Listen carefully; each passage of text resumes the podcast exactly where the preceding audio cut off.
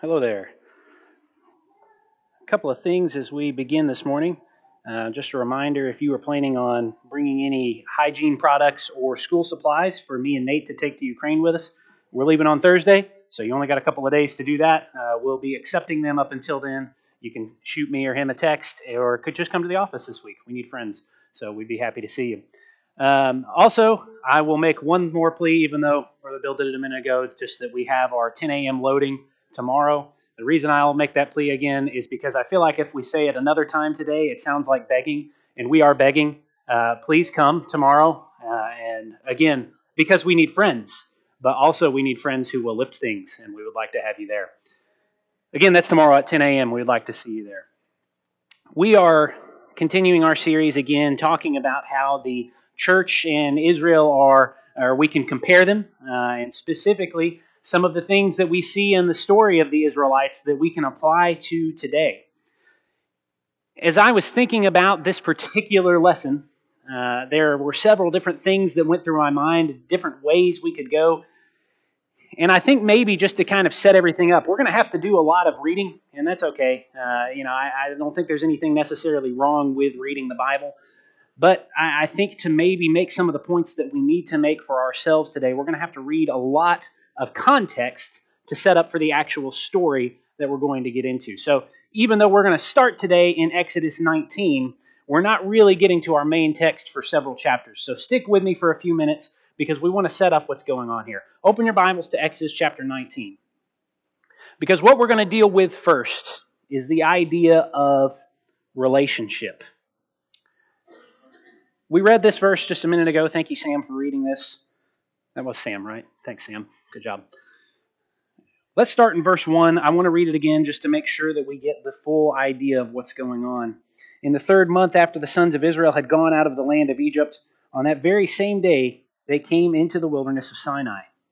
When they set out from Rephidim, they came out to the wilderness of Sinai and camped in the wilderness, and there Israel camped in front of the mountain. Moses went up to God, and the Lord called to him from the mountain, saying, Thus you shall say to the house of Jacob, and tell the sons of Israel, You yourselves have seen what I did to the Egyptians, and how I bore you on eagle's wings and brought you to myself. Now then, if you will indeed obey my voice and keep my covenant, then you shall be my own possession among all the peoples, for all the earth is mine. Stop here for just a minute look at what God is doing for the people of Israel. We remember what's happened up to this point. We've had a lesson or two that's addressed this context, talking about bringing the people out of the land, right? We've talked about how God delivered them from the hands of the Egyptians. They've seen the mighty power of God through the 10 plagues. They've seen the mighty power of God through the parting of the Red Sea. God has saved them. And now he's got them on the other side of the Red Sea. He's got them in the wilderness of Sinai. And what does he say? He says, I want you to be my people. I want you to be in a covenant with me. Now, to enter that covenant, listen, God says, if you are in a covenant with me, I'm going to make you a promise. And that promise is that you will be mine. You will be my people. You will be my possession. I think the translation that Sam read said special treasure. That's another way to translate that word. God wants a relationship with us in which we are devoted wholly and totally to Him. We belong to God. And that's what He's saying to the Israelites here. That's the kind of relationship that He wants to build with them. He says, Israel, if you want to be in a covenant with me, you will belong to me. You will be mine. But listen to how it's conditional. This is not something that God is promising for all eternity forever. This is how it will always be. He says, if you will obey my voice. And if you will keep my covenant. That's the first part of this condition. For Israel to be God's people, for Israel to be in a relationship with God, what do they have to do? They've got to agree to his rules. They've got to follow his laws. They've got to be completely and totally obedient to him. And if they do that, God says, You will be mine. Verse 6 You shall be to me a kingdom of priests and a holy nation. These are the words, Moses, that you will speak to the sons of Israel. Now, listen to how Israel responds to this. God says, I'm going to put you in a covenant with me. You can be my people if you follow my rules, if you obey me. And here's how Israel responds Moses came and called the elders of the people and set before them all these words which the Lord had commanded him. All the people answered together and said, All that the Lord has spoken, we will do. There's some confidence in that phrase, right? They have seen what God has done. They know His power. They know His glory. They know what He is capable of. And they want to be His. They want to be in this relationship. And so they say, okay, God, if you want to make this covenant with us, then we're going to do it. We're going to obey your rules. We are going to follow you. We want to be your people. Moses brought back the words of the people to the Lord.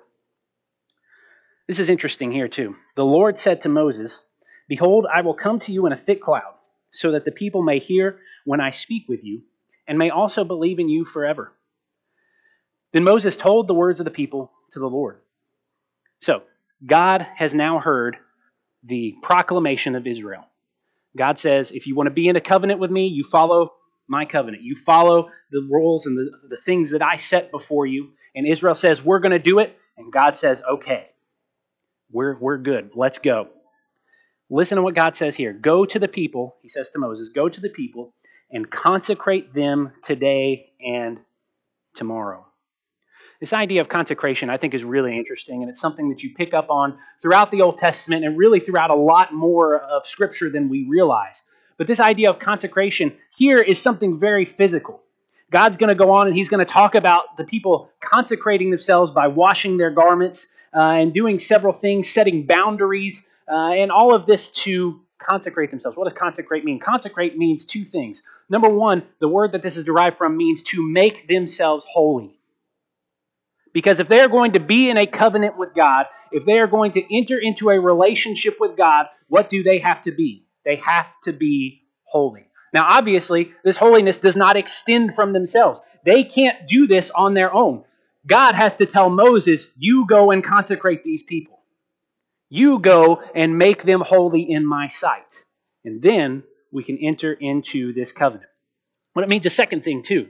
Consecration means to set something apart. It means to put it on the side and set it apart for a specific purpose. So God is pulling the Israelites out from the world around them and saying, I am setting you apart for a purpose. You will be my people, you will be my possession, and I am going to give you a purpose, a cause. And that's what consecration is. And so, for the next several verses, we're going to see God demonstrating a lot of his power. We're going to see God setting the boundaries around the mountain so that he can begin to do the things that he wants to do with Moses and set up this entire covenant. Look down at verse 16. So it came about on the third day when it was morning that there were thunder and lightning flashes and a thick cloud upon the mountain and a very loud trumpet sound, so that all the people who were in the camp trembled. And Moses brought the people out of the camp to meet God. So we've set all of this up we're going to be in a relationship with each other. And now they get to meet God.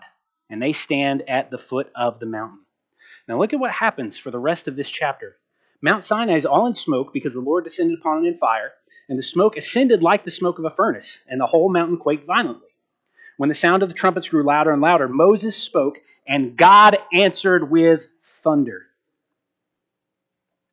The Lord came down to Mount Sinai to the top of the mountain, and the Lord called to Moses, or called Moses to the top of the mountain, and Moses went up. The Lord spoke to Moses and said, Go down, warn the people, so that they do not break through to the Lord to gaze. Many of them will perish. Also, let the priests who come near to the Lord consecrate themselves, or else the Lord will break out against them. Moses said to the Lord, The people cannot come up to Mount Sinai, for you warned us, saying, Set bounds about the mountain and consecrate it. The Lord said to him, Go down and come up again, you and Aaron with you, but do not let the priests and the people break through to come up to the Lord, or he will break forth upon them. So, God immediately, as they begin their relationship, as they begin their covenant, begins to set boundaries. Because that's what you do in a relationship, right? That's what a healthy relationship should do. There should be boundaries between people. You know, there, there should be some places where we have some rules with each other. And so God immediately begins this. And look at, of course, we know what happens in chapter 20, right? We get the Ten Commandments, the very first laws that Israel gets for their covenant. We get all Ten Commandments, but then let's skip those and let's go down to about verse 22 of Exodus chapter 20. After God has given the Ten Commandments, the Lord said to Moses, Thus you shall say to the sons of Israel, You yourselves have seen that I have spoken to you from heaven. You shall not make other gods besides me. Now that sounds familiar. Why does that sound familiar? I skipped over the Ten Commandments a minute ago to point this out. Skip back to about verse 3 of chapter 20. You shall have no other gods before me. You shall not make for yourself an idol or any likeness of what is in heaven, above, or on the earth, beneath, or in the water under the earth. Twice in the same chapter, God doubles down on this idea. You shall not make other gods besides me. Almost like this kind of sums up everything about our relationship. If you want to be in a relationship with me, there shouldn't be anything that comes between us. There should not be anything that you make in my image to stand in my place because I am the only one. There is a uniqueness to this relationship. If you are going to be my people that I have called out, then I am going to be your God, no one else. So, God doubles down on the uniqueness of this relationship. You shall not make other gods beside me, gods of silver or gods of gold you shall not make for yourself. Instead, you shall make an altar of earth for me, and you shall sacrifice on it your burnt offerings and your peace offerings, your sheep and your oxen, in every place where I cause my name to be remembered, I will come and bless you. So, God's going to go on and talk about the singleness of this relationship. This is a relationship between Him and His people and no one else is allowed. Don't bring anything else into this. Now, for several chapters, and we won't read all of these, for several chapters now, God's going to give all of these laws. Of course, if you want to know more about them, Billy will tell you all about the law. He will he'll sit down with you for 16 weeks even and talk to you about the laws. So if you want to know more about them, you can talk to about the laws of the servants that come up in chapter 21, or the laws about injuring people and animals, or the laws about property, or just the various laws that come up at the end of chapter 22. You got all of these things that God starts off their relationship with as he continues to say, okay, if you are going to be in a relationship with me, these are the rules of the covenant. You have to be obedient. Let's skip ahead just a little bit to chapter 23. And let's read down in verse 20. After God has given several of these laws, he's not done with the laws yet, but after he's given several of these laws, he says, Behold, I am going to send an angel before you to guard you along the way and to bring you into the place which I have prepared. Be on your guard before him and obey his voice. Do not be rebellious toward him, for he will not pardon your transgression, since my name is in him. Listen to that. Do not be rebellious. Another key feature of this covenant. If you're going to be in a single, unique relationship with me, Israel, then when I say something, you obey. You don't go to the right or to the left. Do not be rebellious. You hold on to what I tell you to do. Look down in verse 24, though. You shall not worship their gods. Who's he talking about? He's talking about when they come into the promised land and all of the people who are there, all of the other religions, all of the idols that are going to be there. He says, when you get into that land, you shall not worship their gods, nor serve them, nor do according to their deeds, but you shall utterly overthrow them and break their sacred pillars in pieces. This is now God tripling down on this same law. He wants to point out that you are mine, and I am your God, and there should be no one else. There are no other gods. Don't bring them in here. Now listen to the people. Let's pick up in chapter 24. God says to Moses, Come up to the Lord, you and Aaron and Nadab and Abihu and 70 of the elders of Israel, and you shall worship at a distance. Moses alone, however, shall come near to the Lord, but they shall not come to, they shall not come near, nor shall the people come up with him. Moses came and recounted to the people all the words of the Lord and all the ordinances. And all the people answered with one voice All the words which the Lord has spoken, we will do. So God has tripled down on his no gods before me rule, right? And the people have now doubled down on their side of the relationship. Everything that God has said, we are going to do. Keep reading though. Moses wrote down all the words of the Lord. Then he arose early in the morning and built an altar at the foot of the mountain with 12 pillars for the 12 tribes of Israel. He sent young men of the, of the sons of Israel, and they offered burnt offerings and sacrificed young bulls as peace offerings to the Lord. Moses took half of the blood and put it in basins, and the other half of the blood he sprinkled on the altar. And he took the book of the covenant and read it in the hearing of the people, and they said, All that the Lord has spoken, we will do, and we will be obedient. So, again, let's set this up. God triples down on, You shall not have other gods before me. If you are in a relationship with me, it's just you and me. That's it, nobody else. And the people triple down on their affirmation. Yes, God, you have said it. We will do it. So, we get to the end of chapter 24. All of these conversations have gone on. All of these things have happened. The people know that they are in a covenant with God. The people know the commandments. The people know that they are going to have to follow these things so that they can be God's possession. And as we skip down to chapter 24, about verse 12, God says to Moses, Come up to me on the mountain, and I will give you the stone tablets with the law and the commandment which I have written for their instruction. This is fascinating when you start reading.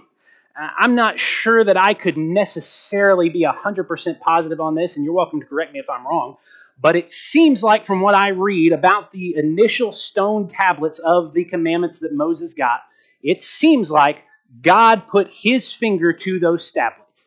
God put his writing on those tablets. That's significant, and we'll talk about why in just a little bit. But God puts his essentially signature on this. God says, okay, we have a covenant, and now let's sign for it. Now I'm going to give you my covenant in writing. And so Moses goes up to the mountain, and it appears to the sons of Israel the appearance of the glory of the Lord was like a consuming fire on the mountaintop. And Moses enters the midst of the cloud, and he went up to the mountain. And Moses was on the mountain for 40 days and 40 nights. Let's pause there for just a minute, and let's think about what this tells us about a relationship with God. What we have learned just by looking at God's first covenant with Israel. God says, I will be your God. I want you to be my people. And if you want that, I will bless you. I will give you things. I will be your God. I will protect you. I will take care of you. All you have to do is be obedient to me. Do not be rebellious and consecrate yourselves. And what this tells us, maybe, about relationships with God is that to be in a relationship with God, you have to be totally devoted to Him and you have to be totally devoted to holiness. God cares a lot about those things. God cares a lot about the uniqueness of this relationship. And so he's going to spend several chapters giving more laws, and these laws are going to deal with certain things that the Israelites need to do to keep themselves pure, to keep themselves holy in his sight, so that they can maintain this covenant with him. But that last phrase we read there just a minute ago, of course, you're going to go on for several chapters and get law after law after law. But that last phrase we read there in chapter 24 Moses was on the mountain 40 days and 40 nights. And that's where we're going to pick up our story today. Chapter 32 of Exodus. Now, when the people saw that Moses delayed to come down from the mountain, the people assembled. And they assembled with Aaron, and they said to him, Come, make us a God who will go before us. As for this Moses, the man who brought us up from the land of Egypt, we do not know what has become of him. Stop right there. Hang on just a second. Do you mean to tell me that three times God says, if you want to be in a covenant with me, you will not have other gods before me? And three times the people say, Yes, God, we will do everything you say. And almost as soon as the leader is gone and they start quivering in their boots because they haven't seen him in a little while, they say, You know what? We need another God. We need to break this covenant. Are you kidding me? Three times you said that. Aaron said to them, Tear off the gold rings which are in the ears of your wives, your sons, and your daughters, and bring them to me. And all the people tore off the gold rings which were in their ears and brought them to Aaron. He took this from their hand and fashioned it with a graving tool and made it into a molten calf. And they said, This is your God, O Israel, who brought you up from the land of Egypt. Now, when Aaron saw this, he built an altar before it, and Aaron made a proclamation and said, Tomorrow shall be a feast to the Lord. So the next day they rose early, and they offered burnt offerings and brought peace offerings, and the people sat down to eat and drink and rose up to play. It's an interesting little phrase there. They rose up to play. If you read the uh, context of this, the connotations that come along with this, they weren't just throwing a football around and they weren't having a game night. What this seems to imply from the context of this word is that they were mocking the laws that God had given them. They weren't just rebelling against God by making another God they were actually making a mockery of the things that God had given them to do. I mean, listen, they offer burnt offerings and they brought peace offerings. That's what God spends several chapters talking about before that. But now they're going to do this with their golden cow. And they're going to say, you know what? This is our God. They weren't just messing around here, they were making a mockery of God. The Lord spoke to Moses and said, Go down at once, for your people whom you brought up from the land of Egypt, have corrupted themselves. Another interesting word there, if you want to spend a little bit of time, the word corrupted maybe might be better translated as they are acting as though they have no law. They are acting as lawless people. Now, that's an interesting word in that context because what has God just spent about 12 chapters doing? Giving them a law a law for them to follow, a law that they said they would be obedient to, and now God says they are acting like that doesn't even exist. Another interesting facet of verse 7 here. Let's just pause and, and, and read this in its context. Remember how, when this whole thing starts in chapter 19, God says, If you want to be my people, I will make you my people. I will make you my treasured possession if you follow my law after they've tripled down on all of this and they break the law, look at what God says Go down at once for your people, whom you brought up out of the land of Egypt, have corrupted themselves. How powerful of a statement is that? That God no longer considers them his people in his mind. God says, Moses, these are your people now. I want you to hear for just a minute God's anger, God's extreme frustration in this moment. And I want you to hear something else too. And this is something that maybe we don't consider very much. God is hurt. He says, I've done all of this for you. Uh, I've made the way out of Egypt for you. I've protected you. I've taken care of you. I have chosen you as my people. I have given you the covenant, and you broke it. God is hurt. We don't often think about God in this way. We think about God as an all knowing, all powerful, all loving kind of being, but God is an emotional God. And I don't mean that like he's crazy and emotions all over the place. I mean that he is a God who has emotions, which is again something that set him apart from all of the fake gods out there. Fake gods don't have emotions real God does. And we know this because how? We are created in His image and we have emotions. We read through this passage and we see God is angry and God is hurt. Look at verse 8. They have quickly turned aside from the way which I commanded them. They have made for themselves a molten calf and they have worshipped it and they've sacrificed to it and said, This is your God, O Israel, who brought you up from the land of Egypt. Now, if you didn't think God was hurt before now, if you didn't think God was angry before now, listen to what he says I have seen this people, and behold, they are an obstinate people. Now, leave me alone, that my anger may burn against them, and that I may destroy them, and I will make a great nation out of you. Do you think God doesn't get angry? Do you think God doesn't get hurt? Read that verse again. Have you ever been so angry that you have had to go away from people? Have you ever been so angry that you've wanted to go into another room and punch a wall? You got to get out of the presence of people because you are so mad, you are so upset, you are so hurt. You've got to be somewhere else.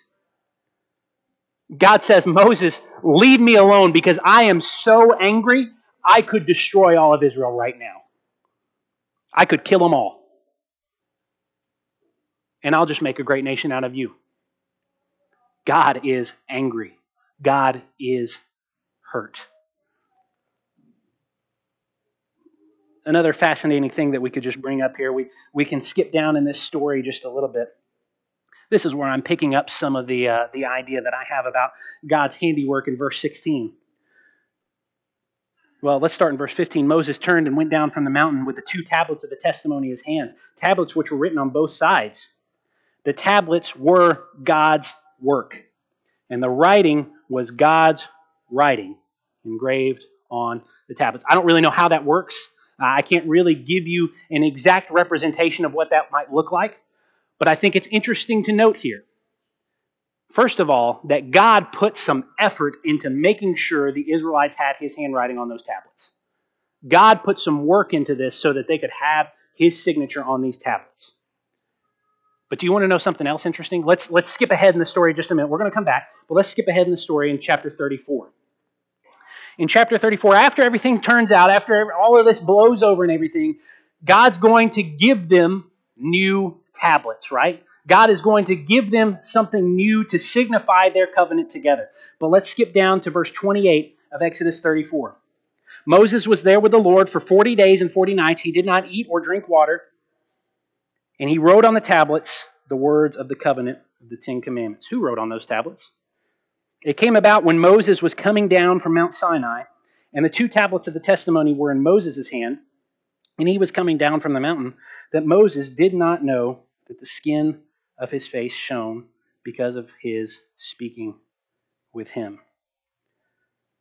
These two tablets, all of a sudden, are a little different, aren't they? Now, instead of God writing on them, now they're in Moses' handwriting. Now they are written on by a human hand. You know what that says? This covenant now has taken a little bit of a different shape. Now, because of your rebellious attitude, because you are an obstinate people, this covenant is going to have to change a little bit. I think that's fascinating. That's something you can dive into just a little bit on the side if you want. But let's come back to the story here for just a minute. Moses is going to come to God and he's going to entreat God on the people's behalf.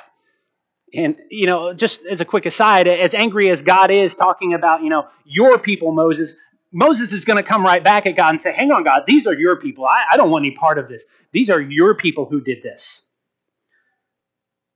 Moses says, God, why does your anger burn against your people, whom you brought out of the land of Egypt?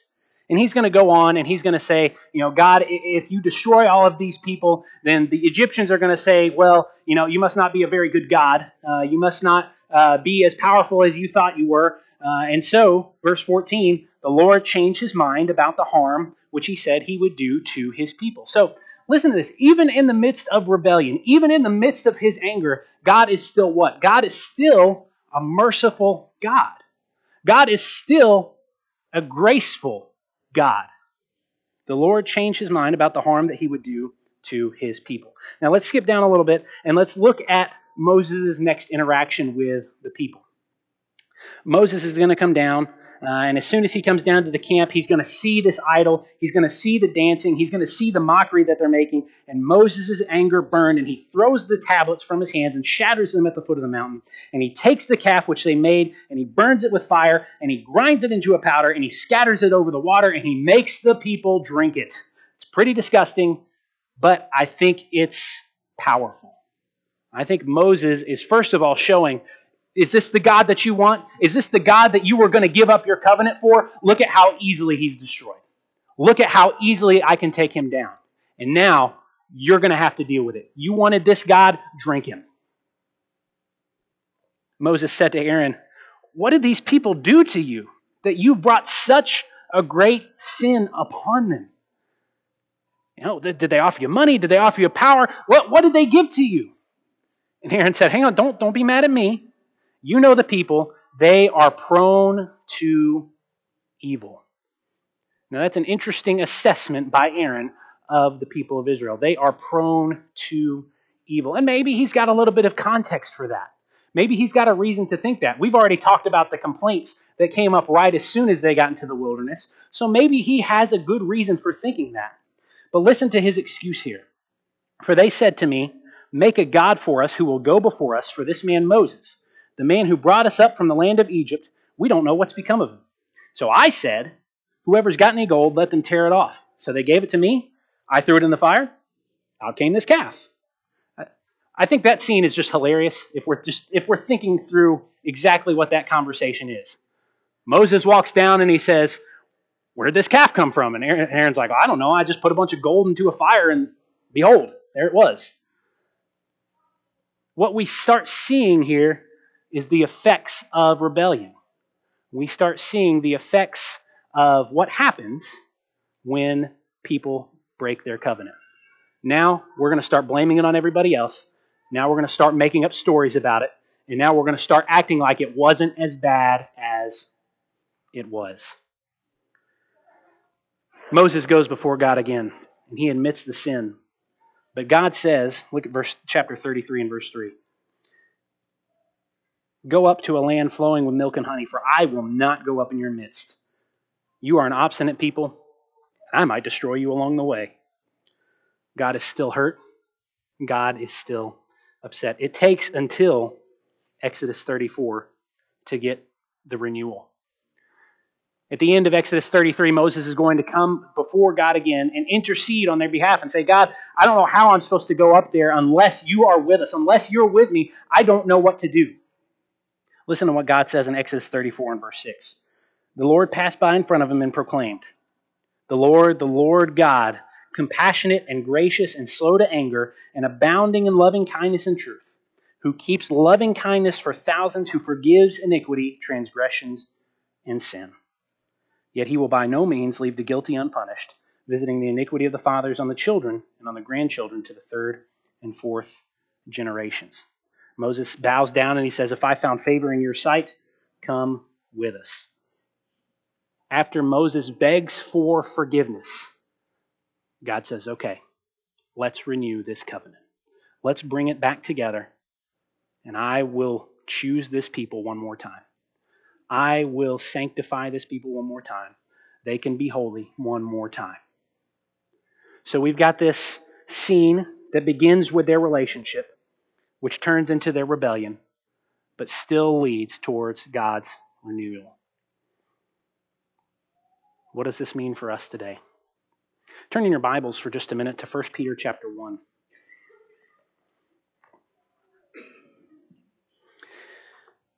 In 1 Peter chapter 1, Peter writing beginning in about verse 13 says, Therefore, prepare your minds for action. Keep sober in spirit, fix your hope completely on the grace to be brought to you at the revelation of Jesus Christ.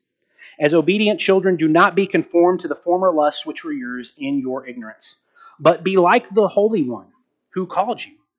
Be holy yourselves, also in all your behavior, because it is written, You shall be holy, for I am holy. When we come into the new covenant, we enter into a new relationship with God. God consecrates us. This word here, this holiness that's discussed, is all that same word, all that same idea that comes from the idea of consecration in Exodus chapter 19. When we become Christians, when we become a part of God's church in the new covenant, we become consecrated. We become holy in the eyes of God because He has set us apart for something else. He has set us apart to be something different. He has set us apart for a purpose. Look down in chapter 2. Therefore, putting aside all malice and deceit and hypocrisy and envy and slander, like newborn babies, long for the pure milk of the word, so that by it you may grow in respect to salvation, if you have tasted the kindness of the Lord. Coming to him as to a living stone which has been rejected by men, but is choice and precious in the sight of God, you also, as living stones, are being built up as a spiritual house for a holy priesthood to offer up spiritual sacrifices acceptable to God through Christ. For this is contained in Scripture Behold, I lay in Zion a choice stone, a precious cornerstone, and he who believes in him will not be disappointed. This precious value then is for those, or for you who, do, who believe. For those who disbelieve, the stone which the builders rejected, this became the very cornerstone. And a stone of stumbling and a rock of offense, for they stumble because they are disobedient to the word, and this doom, to this doom they were also appointed. But you are a chosen race, a royal priesthood, a holy nation a people for God's own possession, so that you may proclaim the excellencies of Him who has called you out of darkness into His marvelous light. For you once were not a people, but now you are the people of God. You had not received mercy, but now you have received mercy. To be in a covenant relationship with God today, the same restriction applies to be in a covenant relationship with God, we have to be devoted to holiness. We have to be devoted to our unique, individual singleness of a relationship with God. There's not room for anybody else. We are set apart. We are different. There is not room for another God. There's not room for anything between us and Him. We are a royal priesthood. And I think it's interesting. So let, us just read here for a minute. In verse 11, he says, Beloved, I urge you as aliens and as strangers to abstain from flesh, fleshly lusts which wage war against the soul. Keep your behavior excellent among the Gentiles, so that in the thing which they slander you as evildoers, they may, because of your good deeds, as they observe them, glorify God in the day of visitation. Our conduct is supposed to be so different that people can look at us and say, that person is a child of God that they can look at us and they can't bring anything before us. They can't bring an accusation against us, because we are not rebellious people, because we are not obstinate people. Instead, we are now people of God in this royal priesthood.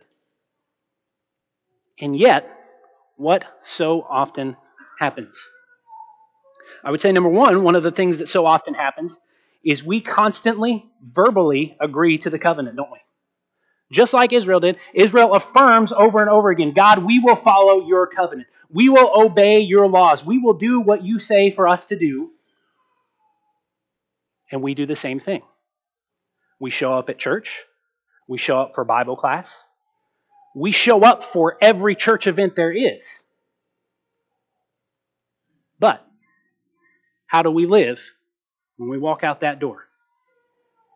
How do we live when we are not focused on the things of God, when we are not in some way forced to think about God. See, because when you're in these walls, you're kind of forced to think about God, right? You're forced to think about your Christianity because that's what we're talking about. That's what we're here to do. But what about when you're in your house on your own? What about when you're out with your friends who are not Christians? What about when I'm at work and when I'm doing things with people who aren't thinking about God? How does my relationship look then?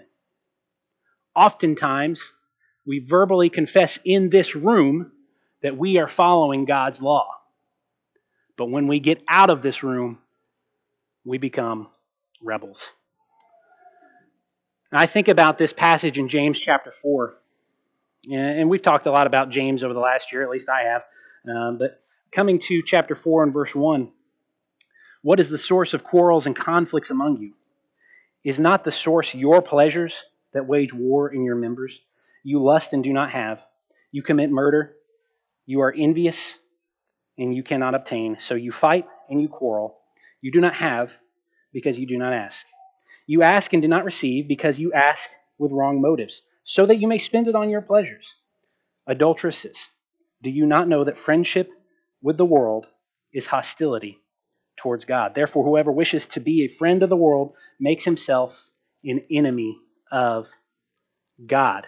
We also have talked about before in James chapter 1, verse 13 let no one say, I'm being tempted by God. God can't tempt people, but each one is tempted when he is carried away by his own desires. See, this is what happened to Israel, and this is what happens to us today. We make a lot of verbal confirmations in here. And we even do it sometimes. You know, sometimes we realize that I've done something wrong outside these doors, and we'll come forward and confess it. But then a lot of times we leave these walls and we don't even think about our confession. A lot of times we leave these walls and we don't think about God again until Wednesday night. Now, we could spend a lot of time talking about the different sins that beset us. We could spend a lot of time talking about all of the things that come upon us that make us rebels, that make us break the covenant with God. But let me think about just for a second that phrase when we are drawn away by our own desires. Do you know there is nothing inherently sinful about desiring something? There is nothing inherently wrong with wanting to do something. But what often happens, first of all, is it leads us into desiring something sinful. Now that's wrong. If we are desiring something that is sinful, that's wrong. But sometimes we desire things that are pretty good. We desire what? More time with family. We desire what? More relaxation time.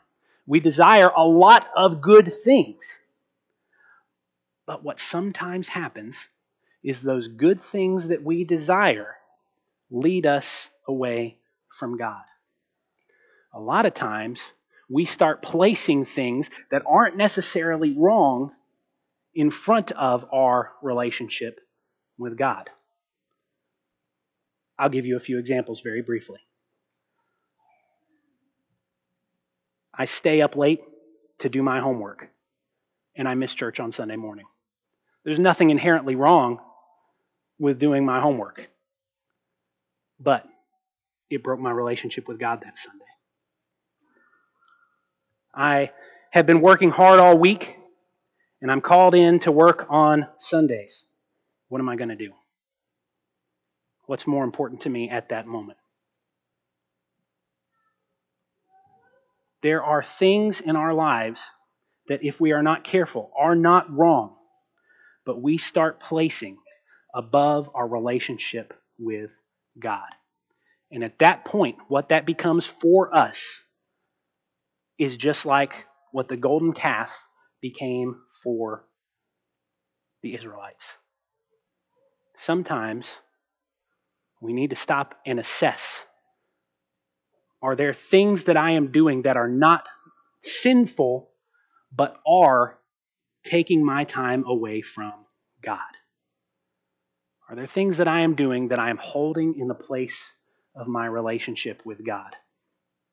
When we sin, when we break our relationship with God in any way, whether it be through something that is directly we can point out sinful or just something that is standing between us and our relationship with God. Anytime that happens, and this is something that we need to focus on, this is something that we need to talk about, God is hurt. And so when we talk about our renewal, when we talk about mending that relationship with God, Israel had to talk, had to beg God for forgiveness multiple times. They had to come to God and beg Him on their knees. Moses had to intercede for them multiple times before God said, Okay, we'll renew the covenant. What I'm afraid a lot of us do nowadays is when we do rebel against God in any specific way and we realize it, a lot of times we think that just saying a little prayer is going to be it. as long as I, oh no, I, I said something or did something I shouldn't have done, God, please forgive me.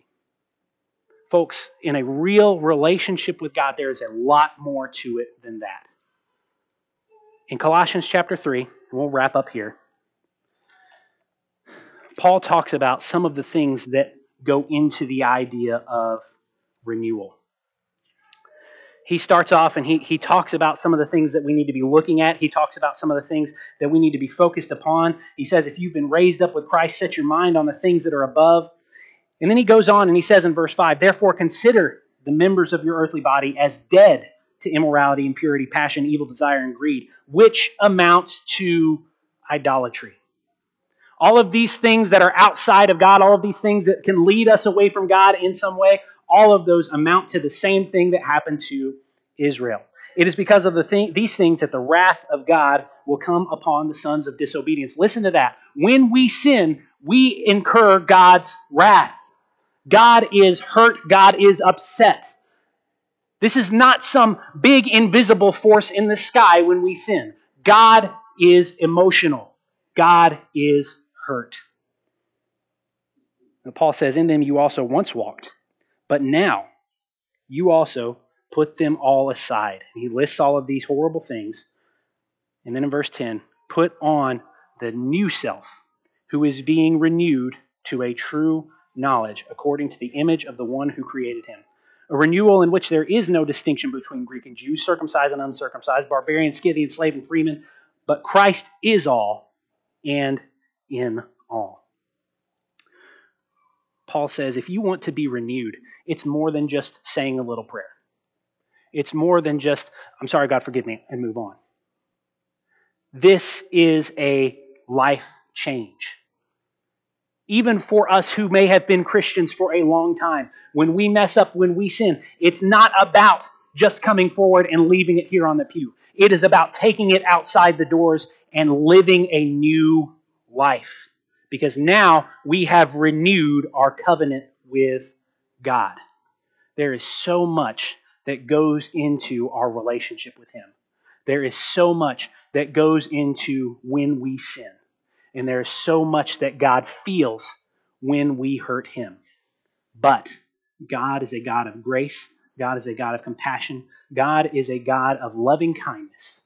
And He opens that door for renewal.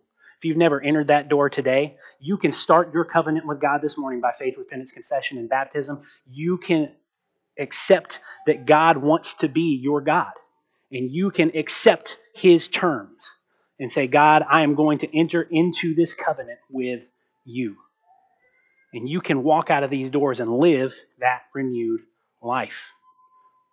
Or this morning, if you've already done that and you have sinned and you have hurt God, this morning we can help you. Yes, it's important to come forward. Yes, it's important to confess, but we want to help you beyond that.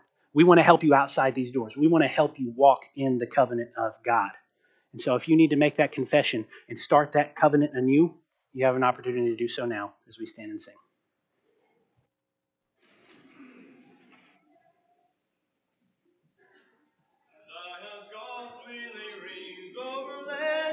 Sea bidding us for to realms above, while the light from the throne shines for you and me. Let us listen to the call of love.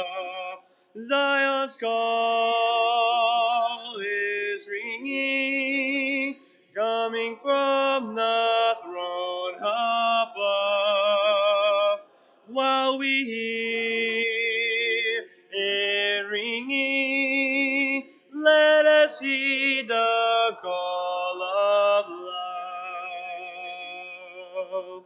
While we tarry below, there is work to do, and our strength cometh from above.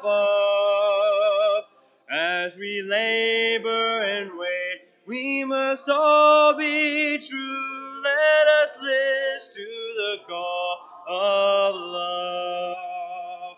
Zion's call is ringing, coming from the